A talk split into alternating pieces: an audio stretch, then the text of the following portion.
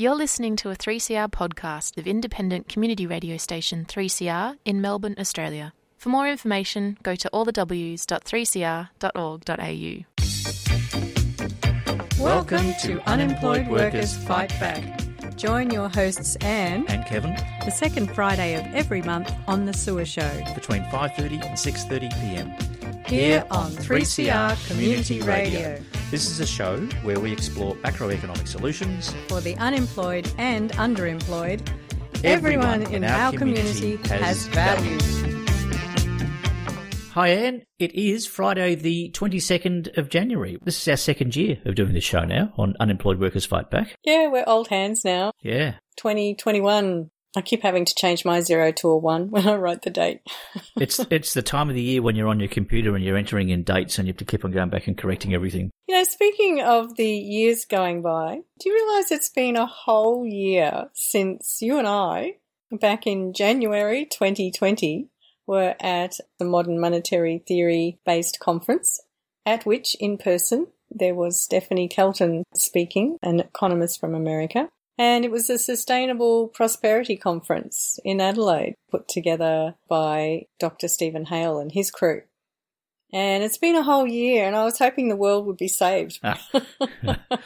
yes. So I was hoping that everyone would be understanding that the government has no financial constraints on what it might do about getting to zero carbon emissions. That that sustainability conference was was fantastic. There were people from all over the country, from diverse backgrounds, attending it. It fills you full of optimism, and you think that the world is going to change very quickly. But what's needed is change in leadership. Mm-hmm. Having people in power who are making decisions so that people like you and I and our listeners, Larry and Larissa, uh, can spring into action and and, uh, and take up the cause. I think there's a lot of people, and I think there's a whole bunch of people who can barely contain themselves. Uh, first of all, we're going to get our grounding in some of the macroeconomic ideas that will feed into that. You're listening to Radical Radio 3CR. So today, Kevin, we are going to go back into that looking glass world of monetary policy, which seems to involve our central bank, known as the Reserve Bank of Australia, or the RBA and we'll be hearing that word reserves again, um, seems to involve the RBA doing all sorts of weird and wonderful things with bonds. And all this buying and selling of bonds can get quite confusing. And I think it gets confusing partly because mainstream economists and commentators, they seem to have some odd ideas about why the government, which issues the currency, would also be messing around with these bonds. And I think also many mainstream commentators seem to misunderstand just what the RBA is up to. And then also, as economist Steven Hail points out during our conversation with him last year, the buying and selling of bonds interacts in some complex ways. The system doesn't have to be complicated.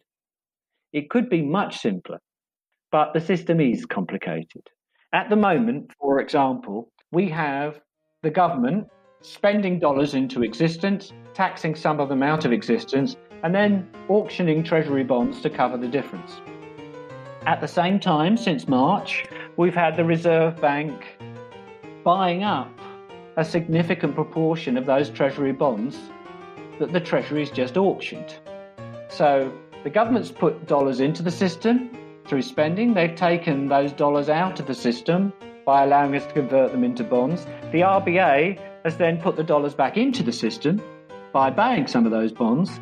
But the RBA also still doing uh, overnight transactions on the money market where it sometimes then takes some of those dollars back out of the system that it had put into the system, which the Treasury had previously taken out of the system, having spent into the system beforehand. You get the idea, you just get a headache. It's complicated. It's ridiculously complicated. It's easy to lose your way in the thicket of macroeconomics. It's complicated. And that's why you might need a guide to help you through it all. But of course, you always want to choose your guides carefully, and our preference are guides who are familiar with modern monetary theory. And so to this end, I thought we might call upon one Andrew Chirgwin for guidance. Now, Andrew, did I just say your last name right? Yeah, you did. The the thing about my last name is that it's from a nice obscure bit of England. If you go to Mousehole, which is spelt mousehole in Penzance, Mhm. you'll find a whole graveyard full of people with that surname. Like we're all smugglers and pirates when it goes back far enough. Like Pirates of Penzance, that's all my relatives and cousins like way back for 200, 300 years. Now, surely your pirate heritage is not why you got involved in modern monetary theory, but I wonder if you could tell us a bit about yourself and how you got into it. Okay, I just read a lot. That's kind of it. So you're not an economist yourself. I'm not an economist by trade. Like us, we're always saying that on this show. We're not economists, but we do have an interest in the macro. Yeah, so my, my specialty is um, abstract mathematics and obscure bits of chemistry. I've been a high school teacher, an R&D tax consultant. I've done game writing. I've done kind of like anything and everything. And I'd say probably about eight years ago, I found Bill Mitchell's blog and I just started reading it. Um, like I studied serious maths, right? The kind of stuff that makes most people just have their head spin. Um, all the maths on Bill Mitchell's website made heaps of sense. Mm. And I'd already read chunks of stuff like Friedman and all the rest of it beforehand to try figure out what's going on, and it always bugged me. And then when I went in and read the stuff that Bill was writing, I just went, oh yeah, that makes sense. So you basically got into MMT through finding Professor Bill Mitchell of the Centre of Full Employment and Equity in Newcastle. Yeah. You found his blog online. Yeah, so I ended up finding his blog, and from my background in kind of hard maths and science, the thing I was always looking for was does the system setup work? And once you know that that system setup works, are the things that go into that true? Mm. If these things at the start are true, then as long as the logic from those points holds, then the stuff at the end holds, right? It's like it's straight maths theory approach. I guess the, the interesting thing is that is that if one of those things that we assume to be correct is incorrect, then everything that follows afterwards might also be based on an incorrect assumption. And, and I reckon that happens a lot in the economy. Yeah. So what you're talking about here, I think, is one of the reasons why I really want to use modern monetary theory to drill down into one aspect of the economy today, which is an aspect called quantitative easing. And the reason I want to do that is precisely what you're saying. It's like pulling out the bottom block in this whole edifice Sure. of macroeconomic theory. And it will, I think, show up some of the mistaken thinking that is behind uh, mainstream economics. Yeah. And I think it's also important to look at because, of course, in 2020, in response to the COVID pandemic, Yeah. we saw the Reserve Bank of Australia start to do billions, with a B, billions of dollars worth of this thing called quantitative easing. The Reserve Bank Board met this morning.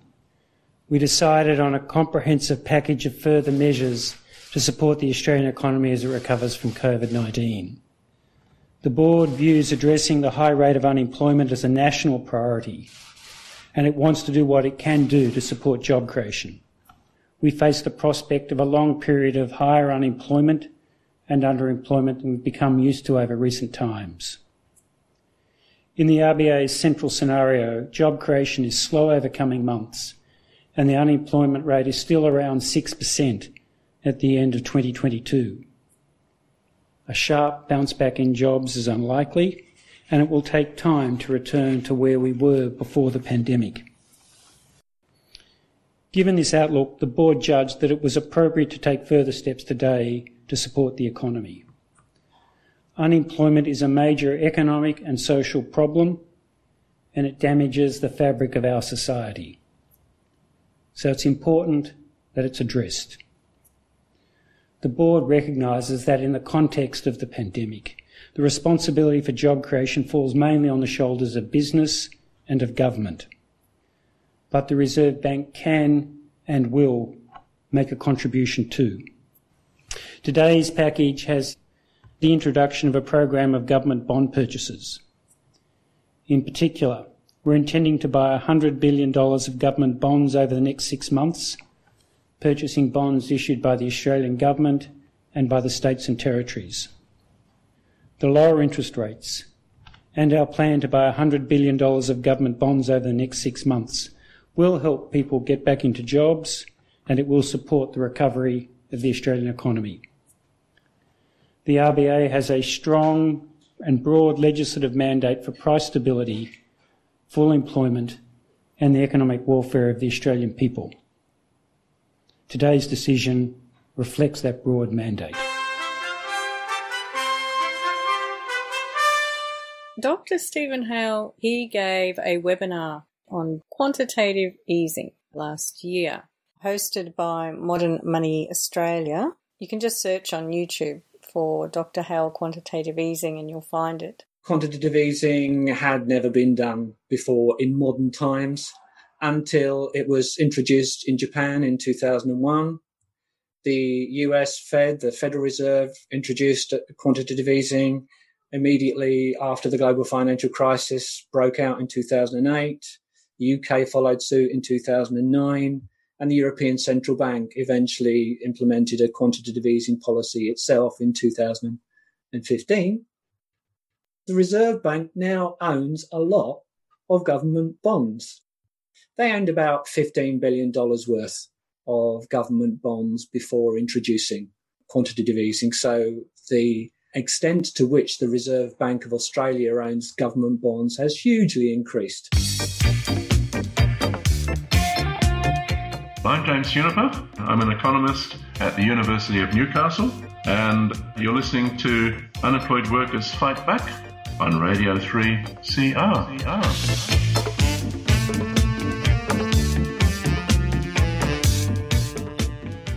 So I'm wondering, Andrew, can you start us off by describing just what quantitative easing is? In a very technical sense, quantitative easing is when someone swaps a bond for cash held at the Reserve Bank's deposit accounts. So all the big banks have a bank account with the Reserve Bank. Just like we have a bank, our banks have the Reserve Bank.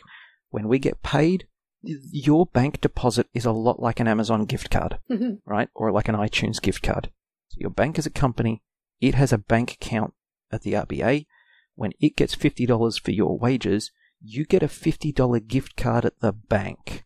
You don't get $50 at the RBA. Mm. What you can do later is say, here's my $50 gift card bank, give me a $50 bill from the Australian government, and they go, sure, that's the rules on how this works they shred up that $50 gift card and give you a $50 banknote out of an ATM.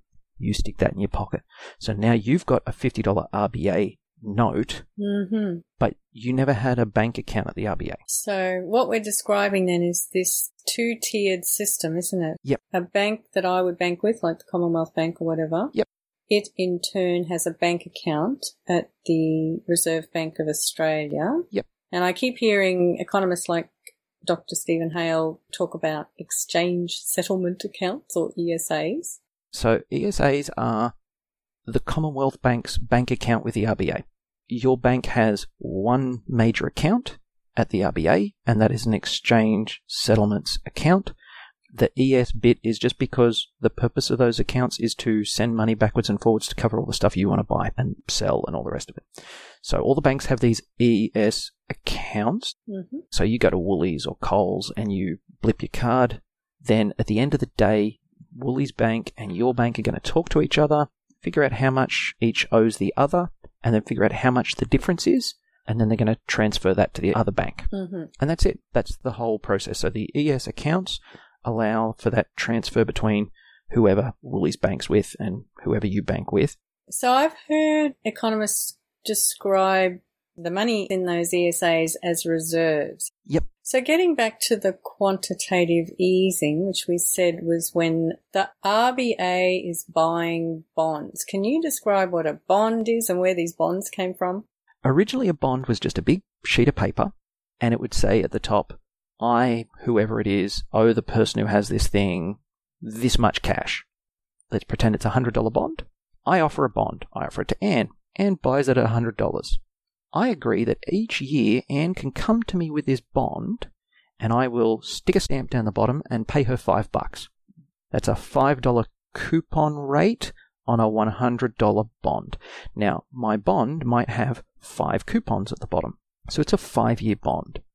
Now, Anne might need to borrow some money or might need some money quickly. So she might sell it to Kevin.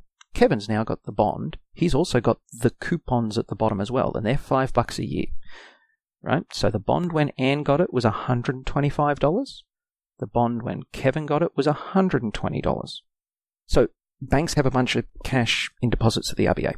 What happens with quantitative easing is they've also bought bonds at some point. There's reasons why they like buying them. And the RBA says to them, look, we'll buy them off you. And we don't care how many you want to sell. We'll buy as many as you want to sell. Here's the price. It's an asset swap. You're just swapping apples for very similar apples. Economist Dr. Steven Hail. Government bonds are interest bearing liabilities of the consolidated government sector, while exchange settlement reserves, they're also interest bearing liabilities of the consolidated government sector. So the difference between government bonds and exchange settlement reserves at the RBA is not a huge one. When banks and other investors own government bonds, basically they own, own transferable term deposits at the RBA. That's all government bonds are. If the RBA buys those government bonds, all that's happening is they're converting a term deposit at the RBA into a transaction account at the RBA. It's just swapping one safe financial asset for another. So you're just changing a term deposit at the Reserve Bank, which is what government bonds are effectively, for a transaction deposit. Now, what about the payment of interest on those government bonds? Our government, the Treasury, pays interest to the Reserve Bank of Australia on the government bonds that the Reserve Bank of Australia now owns. But that interest then becomes part of the profit of the Reserve Bank of Australia. And the Reserve Bank of Australia does not retain its profit, it pays its profit out in dividends to its shareholder. Well, guess who its shareholder is? It's the government. So the dividends go back into the public account again. This nonsensical charade is pointless. Issuing treasury bonds to the private sector and then using quantitative easing to buy those treasury bonds back again is a pointless activity. But what it does do is it makes clearer what MMT economists have said all along, which is that the Australian Commonwealth government cannot run out of Australian dollars, given that it's a monetary sovereign currency issuer. Where are these exchange settlement account reserves coming from? From a keyboard like the one I'm sitting behind at the moment quantitative easing makes explicit something which was always true implicitly, which is that our consolidated government sector cannot ever run out of Australian dollars. This was always true. It's now more obviously true. It's obvious to everybody that all the RBA is doing is using a computer keyboard to pay for these government bonds. But really, the whole thing is pointless. because I've got this teacher training. If people want to just do a little thing on paper at their end, it'll probably help make sense of it. I don't know if you and you and Kev want to do it at the same time. What you can do, right, is just mm-hmm. draw draw. This doesn't work well on radio, you realise. yeah, I know, but I'm going to describe through it in steps so that people okay. can do it at their end really easily. Okay, everyone, get your pen and pencil at the ready. So just grab any old bit of paper and something to write with. Draw yourself just a little table two columns. That's it. On the left hand side, I want you to put income and spending. On the right hand side, we're going to put balance at the top because we're going to make a little profit and loss on the left hand side and a little balance sheet on the right hand side. So, stuff that would turn up for you on the income and spending side is wages, it's power bills. All that goes on that left hand column. That's money in, money out, daily in and out stuff. On the other side, on this right hand side, is where your assets and liabilities would go. That's the technical accounting jargon. Stuff that would turn up on there is how much cash you actually have goes in that right hand column. Your house, the value of your house in the market, would be a positive in that right hand column. What you might owe for a home loan goes in that right hand column. So they'll come in lots of these little pairs as well, right? So you have like the value of your house, the loan against the house, the value of your car, the loan against the car, your cash that you happen to have, your credit card debt, all of those would go in that column. Now, if we're doing this for a bank, we're going to basically put in that the bank has $100 cash. So we'll just make it that the balance column is going to have $100 and we're going to call it cash. Mhm. And so label it cash on the right hand side. So it's 100. Just written $100 in my left hand column. Is that the left hand column or the right hand column? Pay attention, Kevin. Right hand column. Right hand column. You, you put it in the left hand column, Anne, and it needs to be in the right hand column. Oh, I put it in the wrong column. Yeah, it needs to be in the right hand column, right? We're ignoring the left column because that's our money in, money out. And we're not talking about money in, money out. We're talking about bonds and assets and that sort of stuff. We're going to leave the left hand column alone. We don't need to touch it at all. We can ignore it. Um, it's there to help remind you this is how people look at the accounting of all of this, right? So there's money in and out that goes on the left, and then there's stuff I own and stuff I owe goes on the right. So you would write 100 cash in this right hand column because you have cash to the tune of 100 bucks. The bank has way more than that, but that's where their ES balances would appear. Now they might also have a bond, and let's make it a $50 bond, right? So they have a $50 bond. Mm-hmm. So you should have $100 cash, Mhm. $50 bond, and that's in that right hand column called balance. Now, what quantitative easing tells the bank is if you want to move that $50 bond to become $50 cash, we're happy to do that. Here, have the $50, we'll take the bond. So if you were the bank, just put a line through $50 bond and then change the 100 cash to 150 cash. That's it. We've done quantitative easing. That's really what it is, is you get a bond, you put a line through it, you turn it into cash. Done. I have just put $100 cash in my right hand column and $50 bonds in my right hand column, and that was a column that was assets. Yep. So a bond can be thought of as an asset, Yep. and cash can be thought of as an asset, and all we've done is swap Yep. one for the other. Yep. What quantitative easing does is it swaps bond assets for cash assets. hmm So this idea of swapping, um, our governor of the Reserve Bank, Philip Lowe, who's the guy in charge there, Mhm. he does seem to be in agreement with economists like Dr. Steven Hail because he says, oh, the government's not putting what economists call net financial assets or free money into the banks. And we can see that now with this swapping. Like there is actually no new money going into the economy, even though he just said he's doing this $100 billion worth of quantitative easing. Yeah. Is the RBA now financing the government? The answer here is clear and simple. It's no, we're not. Today's decision does not change the long standing separation of monetary policy and fiscal financing in Australia. The RBA is not financing government spending. The RBA is not providing finance to the government, but our actions are lowering the cost of government finance.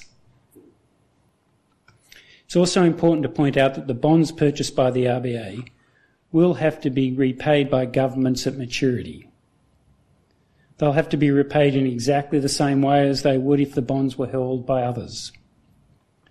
The Australian Government and the states and territories continue to fund themselves in the market, as they should. Raising funds in the market is an important discipline, and movements in market prices can contain valuable information.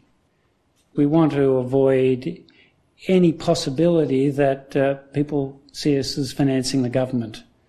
I think if the government issues a bond that that week and we buy at the same time, uh, people could incorrectly assume we were financing the government. So we're very keen to keep away from any bond line that's just been tapped or issued. The Reserve Bank is not giving away money to the banks for free. The Reserve Bank is not allowed to give stuff away for free. Economist Dr. Steven Hail. The Reserve Bank can buy and sell certain financial assets, including, as is obviously the case, Commonwealth government bonds and state and territory government bonds. The, the RBA is not allowed to engage in deficit spending. That is something that the government does and the government can only do subject to parliamentary approval. That's why they bought all the parliamentarians back so they could vote on the support package that some people like to call the stimulus package, the job keepers payment and the job seekers supplement and all the rest of it. In one way, the word money is very weasel wordy. You could look at a bond as like money because it's a note. If my bank owed Anne's bank $50 and it didn't want to pay with its cash at the RBA, it might say to that other bank, I have a $50 bond. Would you take this instead? And that bank will probably go, sure, why not? So the bond can be money just as much as the $50 note in your pocket. So we've established that quantitative easing is a asset swap, which means that even though they call it spending, it's not really putting new money into the economy. Let's just have a look at what they think they are doing. So why would they even bother with doing this QE? So this comes down to um, what economists think banks do. That a bank has to collect money before it can loan money. Um, that has a technical term, the intermediary of funds. So they're a middleman. That's how I always assumed it worked, like that the bank had to have the money before it could lend it out. right. And the version that MMT people go to, the bank doesn't ever check its wallet before it makes a loan. It never looks at its own wallet. Mm. You want a hundred thousand bucks. They do a thing called loaning off their balance sheet. So if we go back to that little balance sheet that we had, mm-hmm. what the intermediary model tells you is that you have to have $100 there before you can make a $100 loan. Mm-hmm. What MMT people, Warren Mosler and Steven Hail say is if you want to make a $2 million loan against our little bank there with $150 worth of cash, mm-hmm. that can happen. They can make a $2 million loan because what's going to happen is, is that they're going to write on that balance sheet $2 million that you owe the bank and going to write down $2 million that they owe you in bank credit. So plus 2 million minus 2 million. Guess what? The two cancel each other out. The bank's in the same spot. So by an accounting trick, they've just created some money. They've created heaps of money, $4 million worth of money to be exact. And they do it by what's called a balance sheet expansion. That's the technical name. We just did a balance sheet expansion. You can just write plus $2 million client debt minus $2 million deposit owed. Mm-hmm. That's it. We just did a balance sheet expansion. Done. So $2 million that you owe them, and they could sell that and move that on, and that's why it counts as money. And they've also made you $2 million worth of deposit account credit, which is also money. So they've added $4 million worth of stuff onto their balance sheet, but when you add it all up, the bank still only got 150 bucks to its name. Mm. Now, what the bank is doing is checking, are you a good bet for $2 million? Because if this all goes wrong, that $2 million asset evaporates and they owe 2 million bucks to someone and they've only got 150 bucks to cover it. So the bank is taking a bet on if you are a good risk. So the source of the money for the loan was not that it was sitting in the vault in the bank. It was their assessment of my ability to pay that money in the future. Yep, their whole plan was, are you a good bet for this risk? The bank isn't looking at its wallet when it checks if you're good for a credit card. It looks at your wallet, it looks at your income, it looks at your stuff. Now that's always part of why the Reserve Bank has an interest rate of like 1.5% and your bank home loan might be 5%. Right? So your credit card debt will be like 15% interest. Why? Because the bank believes that credit card debt is, say, 10% more risky than a house debt. Why? Because when you make a credit card debt, what do they have back from you? Nothing. If you make a home loan, one of the things you sign over in the home loan is the home that you buy. They might get lots of pairs of shoes out of me. the banker might have a different um, shoe size, and so that probably wouldn't work very well. Dang it. I don't think the bankers are Imelda Marcos either, so it may not be appealing. so, so, so why does this matter when it comes to quantitative easing? This whole business of how banks make loans. If you look like a bad risk to the bank when the bank has fifty bucks in its pocket, what's going to make you look like a good risk when the bank has a hundred bucks in its pocket? Why does changing how much money the bank has in its pocket make you look like a good or a bad risk? Uh huh. So if a bank had one $200 billion in its pocket, it's still not going to be more inclined to lend to me Right. if I'm looking risky to it. Yeah. So if quantitative easing is now giving all these banks big fat wallets cash, if you get rejected for a credit card, how is giving the bank $20 million going to make you look like they should give you a credit card? Increasing bank exchange settlement account reserves like this, the banks have a lot more electronic cash than they did before. Some people think might be inflationary because it might mean the banks can suddenly go and do a lot more lending. If you've studied first year economics in a conventional way at a normal university, you've probably learned about something called the banking multiplier. If the banking multiplier was anything other than a myth, then hugely increasing banks exchange settlement account reserves on an enormous scale would have been hugely inflationary. But it's not. Because in our monetary system, bank lending is not restricted by the amount of reserves that banks hold anyway. When banks lend to you and I, of course, they create a loan, which for the bank is an asset, but they also create a deposit on which we can draw, which is the bank's liability.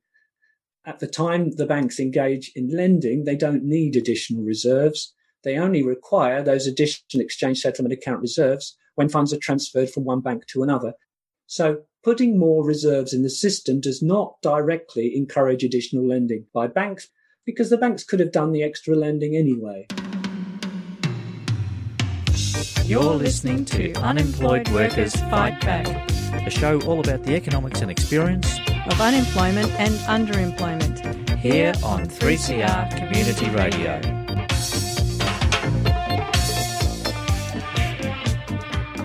So we've had a pandemic. We've got Governor Lowe making an announcement that they're doing $100 billion of quantitative easing. And what we're all assuming is they're doing that quantitative easing to make it more easy for businesses to make loans and that'll get the economy going again. This belief that banks need reserves before they can lend and that quantitative easing provides those reserves and that's simply not how banks lend. But now we've drilled down into what loans really are, which means it's not going to really increase productivity. So why would they bother with doing this asset swap? Why are they bothering with? QE? If the RBA buys a lot of government bonds, it drives the prices of those bonds up. Economist Dr. Steven Hail Just like if there was a huge demand for anything, it drives the price of whatever you're talking about up. If the RBA decides to buy sufficient quantities of government bonds, it's going to drive the prices of those bonds up. And higher bond prices means lower interest rates on bonds. Driving the prices of government bonds up, putting downward pressure on interest rates or yields on government bonds is the RBA's intention. We've got a, a lot of evidence on the impact that quantitative easing has on uh, financial markets and more broadly on uh, spending on goods and services and on the real economy. And that evidence is that it, even when it's done on a huge scale, and it's been done on a vast scale down the years in Japan, and to an extent in those other three, with the US and the UK and the Eurozone too, it's had a limited impact on, on financial markets. Central banks can control long term interest rates. This does have an effect on the stock market, for example, but at most a very weak one on the real economy. So we've done our asset swap. So we've got all these reserves sitting at the Reserve Bank. And the people who have these reserves, I guess they're going to be banks and other kinds of institutions. They don't like reserves because there's pretty much no interest being paid on them. They don't have bonds, which pays a bit more interest. So now they've got to do something with those reserves. So what I've heard is that an effective QE is to bloat the financial system because these reserves are running around looking for somewhere else to be invested. Yeah, think of it this way there's two aspects to making money as a bank. One is making loans and collecting interest, the other one is usually buying and selling bonds and maybe playing around with exchange rates between currencies. The bank now has millions and millions of dollars sitting around in its pocket and it doesn't know what to do with its vast pile of money. but it wants to make profits. So if you're, you know, Mr. Fox of Lynn Linfox or you're any of the various people who you barely know who own vastly large amounts of everything, maybe they would look at their stuff and they would go, huh, I have a really big savings account because I sold some bonds that I owned because I'm stupidly wealthy enough to own government bonds. I just want to buy something that gets me good interest. Stuff that makes an income is stuff like shares because shares pay out dividends. Houses.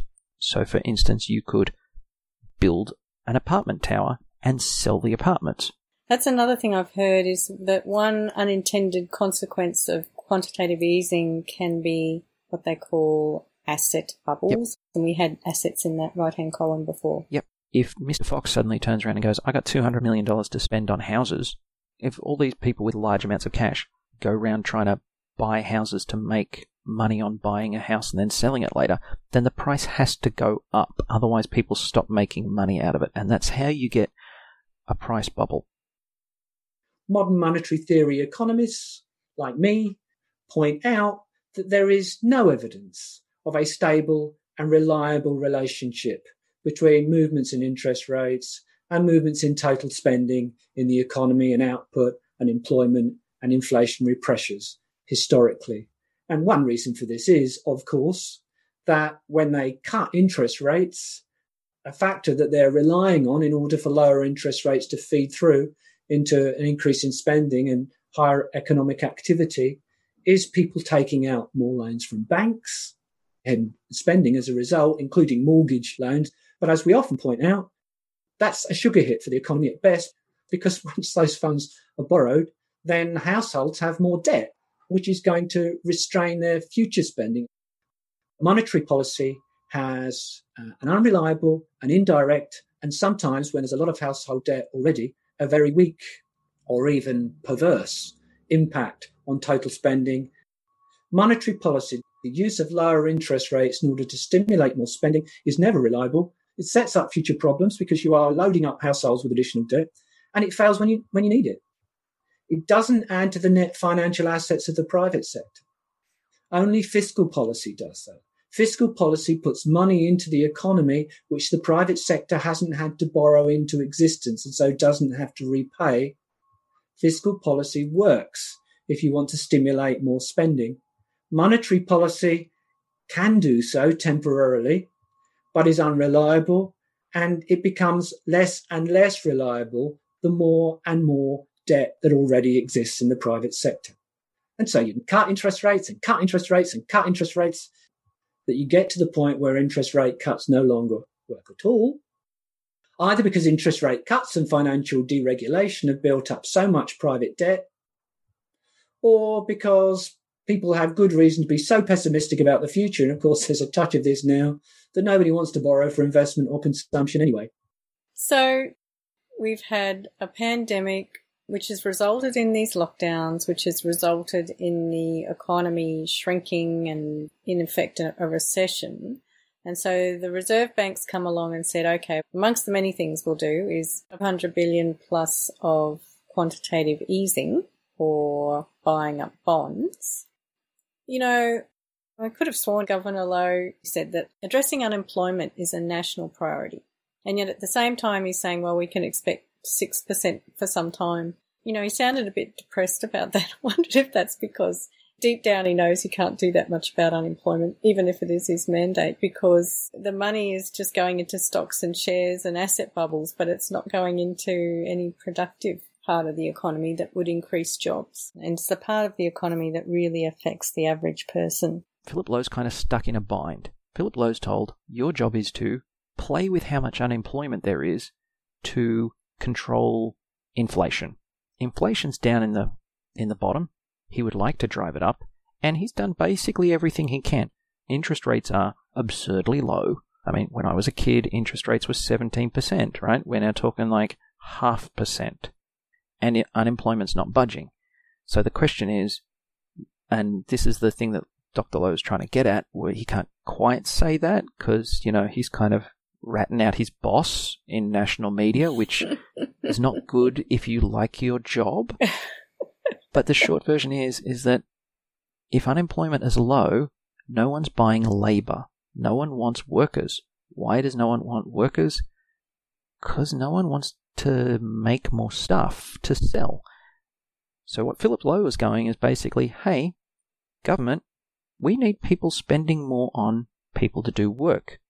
You have money. Why don't you spend some more money getting people to do things? Like, I've done what I can. You do what you can do. Mm-hmm. That's basically what he's trying to say without saying it. I kind of do feel like when I'm listening to Governor Philip Lowe that I am listening to someone who is just clenching their fists in frustration, but they can't say anything. The government's letting us down. Mm. Let's just think about real stuff that we can do real things with. If we have 5% unemployment, there's no reason to let this happen. If we turned around and said, every time you pour a litre of water out of your tap, we're going to make you throw away 50 mils. That's the rule. We're going to set up taps around the country so that if they pour out a litre, they'll actually only pour 950 mils into your container, and 50 mils is going straight down the drain. You'll never see it gone. This is dumb. What? We do this with people. That's actually what they do. That's a great image for how we are just throwing people down the drain. Yeah. And I guess what we're talking about here, what you're alluding to is what Dr. Steven Hail talks about as well, which is this difference, fundamental difference between monetary policy and fiscal policy. And to the casual observer, they both look like we're spending money, but really they're not the same. No, not not even close. So fiscal policy is the government bought some stuff. Monetary policy is the RBA played around with interest rates and bonds until the banking sector did what they were supposed to do. The fiscal space is the government would like to put a high speed rail from Brisbane to Melbourne, so it buys a truckload of concrete, rail, railway lines, land to put it all on, workers to build it all, electrical overhead wires, train carriages, stuff, right? So Philip Lowe's turning around and basically going, hey, we need the government to buy stuff. Yeah, if you're doing the buying of stuff, and as you say, that includes labour, that's where you're really going to make a difference in unemployment levels. Right. So if the government buys up labour to build a railway line, then the railway workers are going to buy takeaway from the local Chinese. If there's all these railway workers buying from the local Chinese joint, the local Chinese joint might go, you know what, we could do with the delivery driver now. So the government might buy, say, 10 people's worth of work, but then because that 10 people's worth of money starts spilling out other places, that might hire another five people. What Philip Lowe's talking about is stuff like, hey, um, now would maybe be a great time to dust off some of those things that you said you couldn't do before and do them, right? Do NBN to everyone's house. Do a fast rail.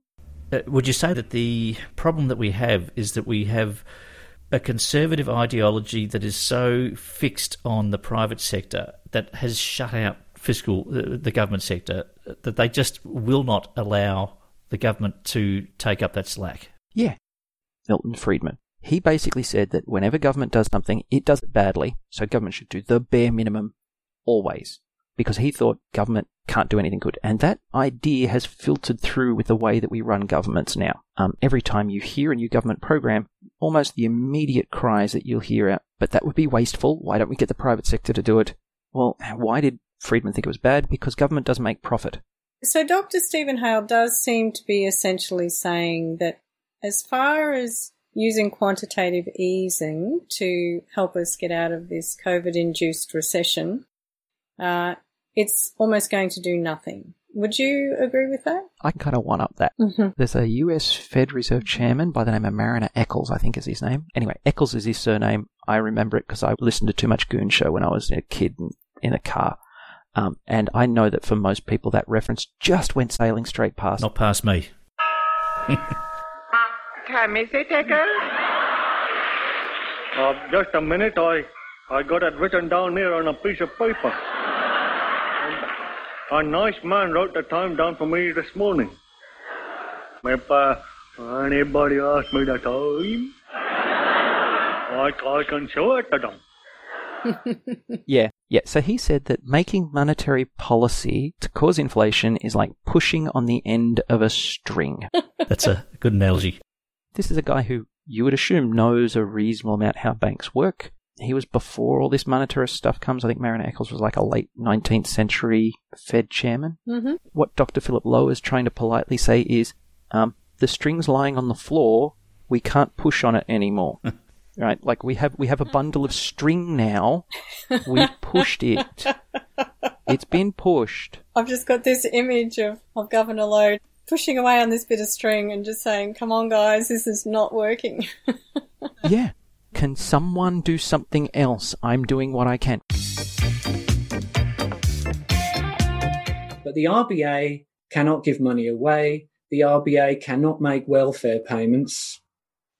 Only the government can do that, subject to parliamentary authority. That's fiscal policy. The Reserve Bank cannot change the net financial assets of the private sector.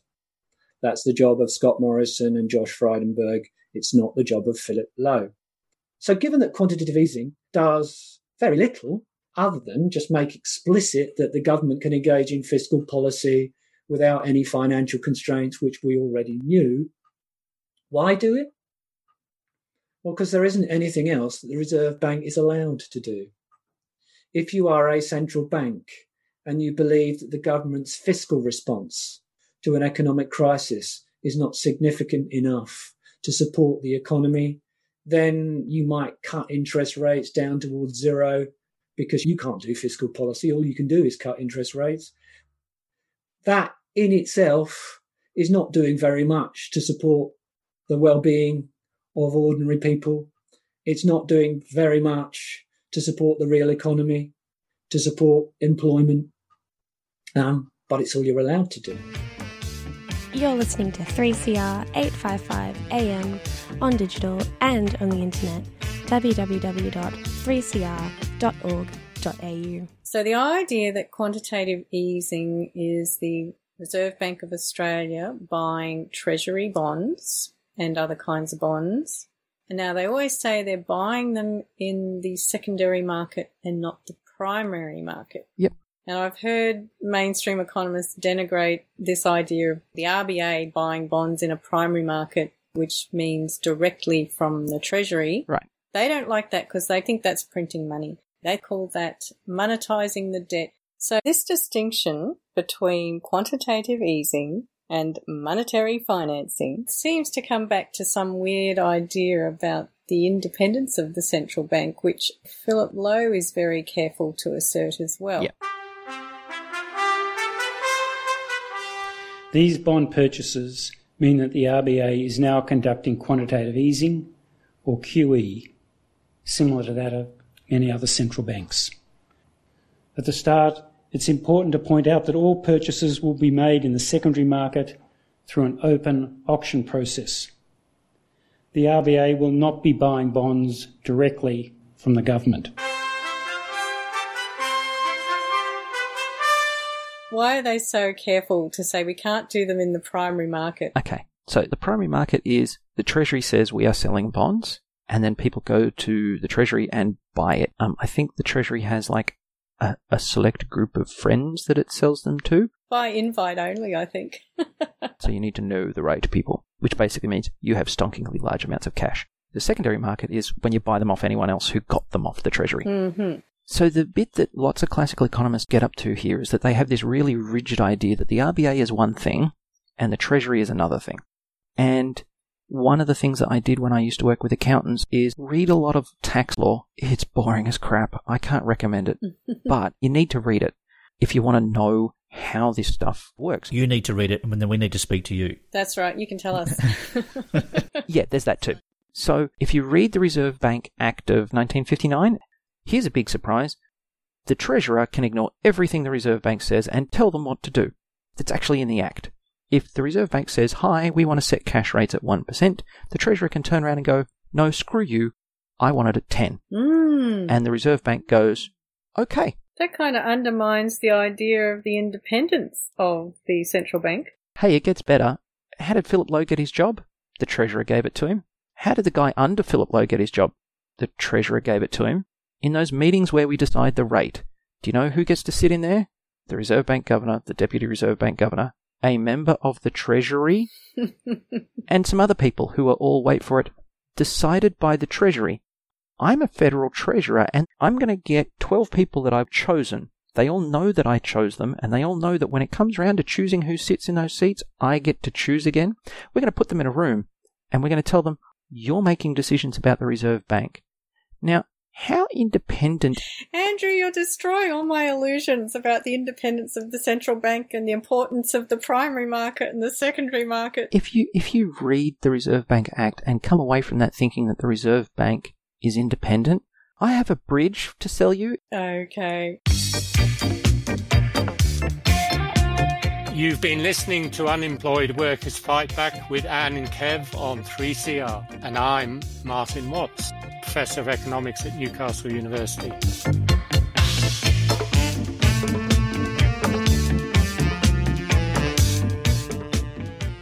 They haven't just been buying Commonwealth government bonds, they've been buying state and territory government bonds too.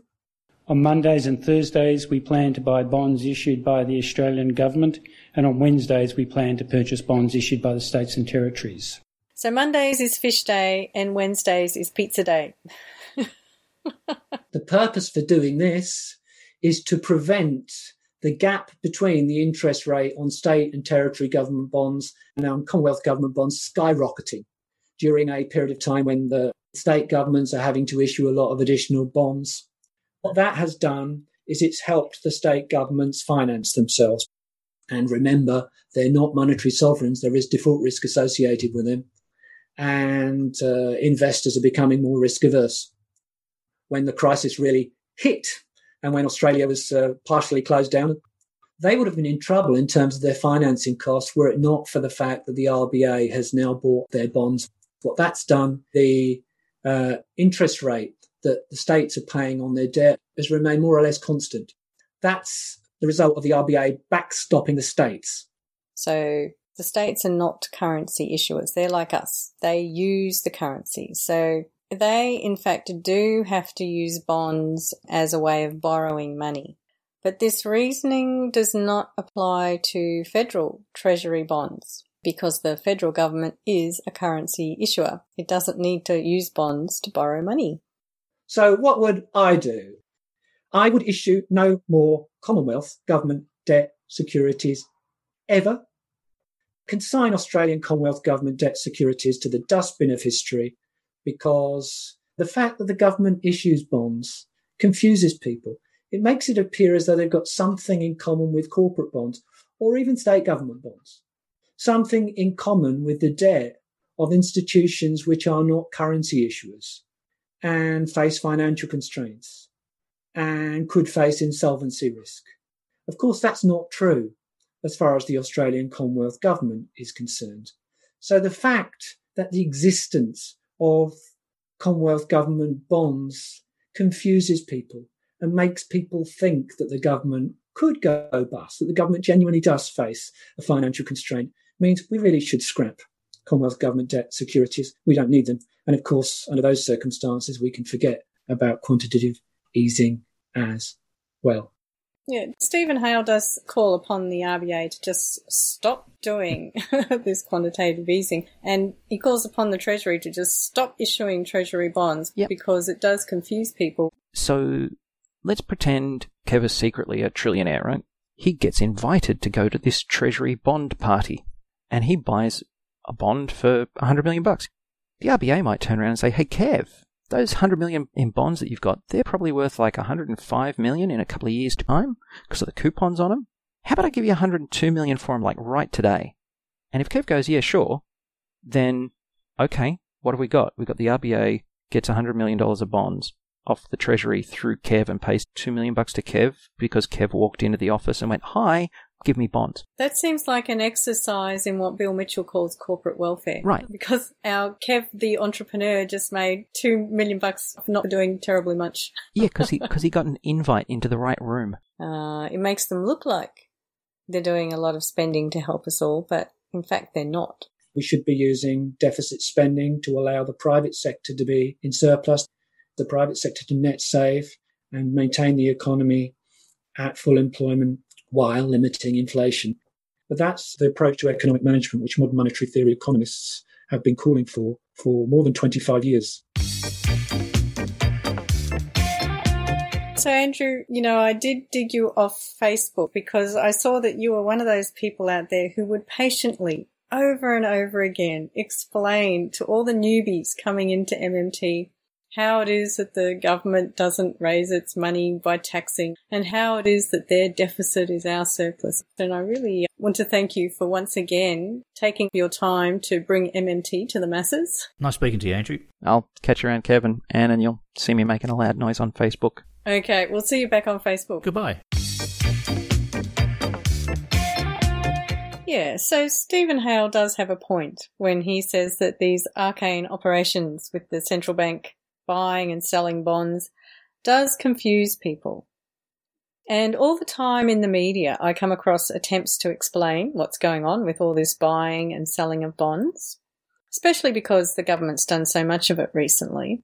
Early on in the COVID crisis, I did come across one conversation that occurred in a podcast known as QAV podcast, which is hosted by Tony Kynaston and Cameron Reilly. And they were speaking with their guest, Nicholas Gruen, who is an economist and founder of Lateral Economics.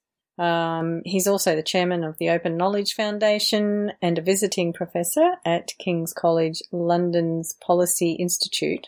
And he's a contributor to the blog Club Troppo. And he's also been an advisor to Senator John Button and he is regarded as the architect of the Button Car Plan, which reduced protections on the automotive industry in Australia. Uh, he served with the Productivity Commission and with the Business Council of Australia, so he's been around as an economist. So have a listen to this. But Tony, as we saw on the Tony, yeah, can I yeah, can. I ask you a question that I don't understand? You say government's taking on extra debt. Um, yes. Who who do they owe that debt to?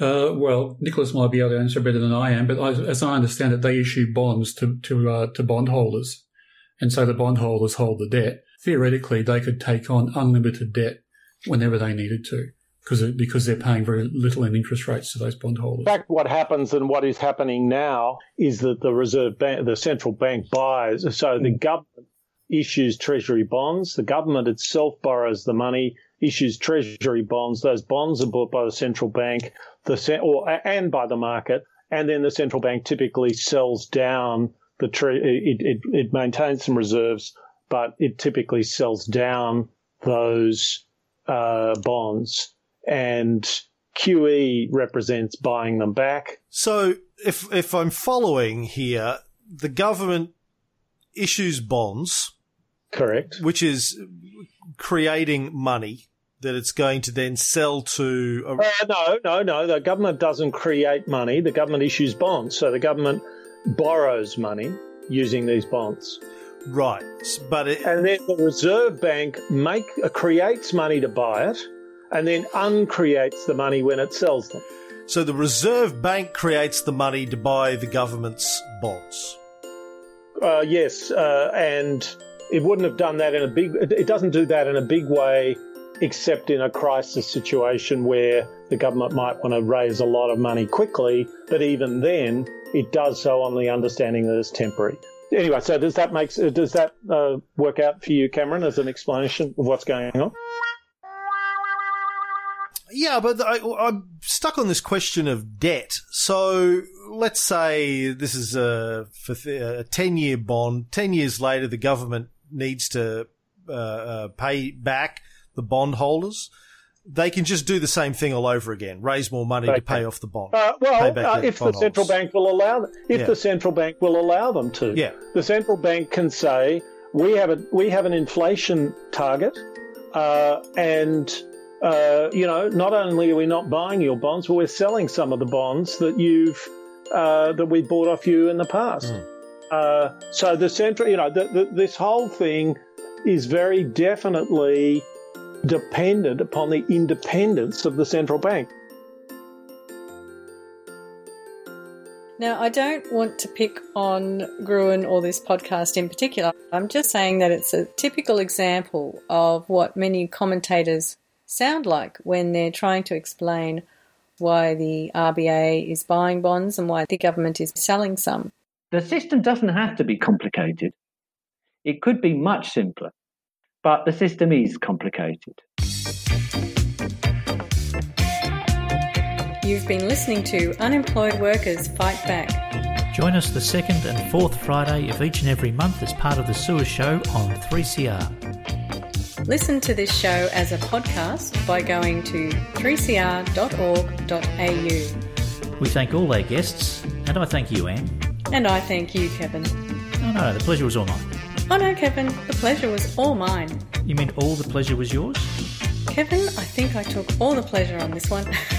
well, if you took all the pleasure, that means I, there's no pleasure for me at all. And I, Oh. I quite enjoyed myself. So if you've got all the pleasure, then what I had no, I had no pleasure. I think we should share the pleasure. Well, we're going to have to share the pleasure because you know, like, I don't mind you having pleasure. That's great. It's really, have as much pleasure as you like, but don't take all the pleasure. Well, it was very pleasurable, so I'm glad that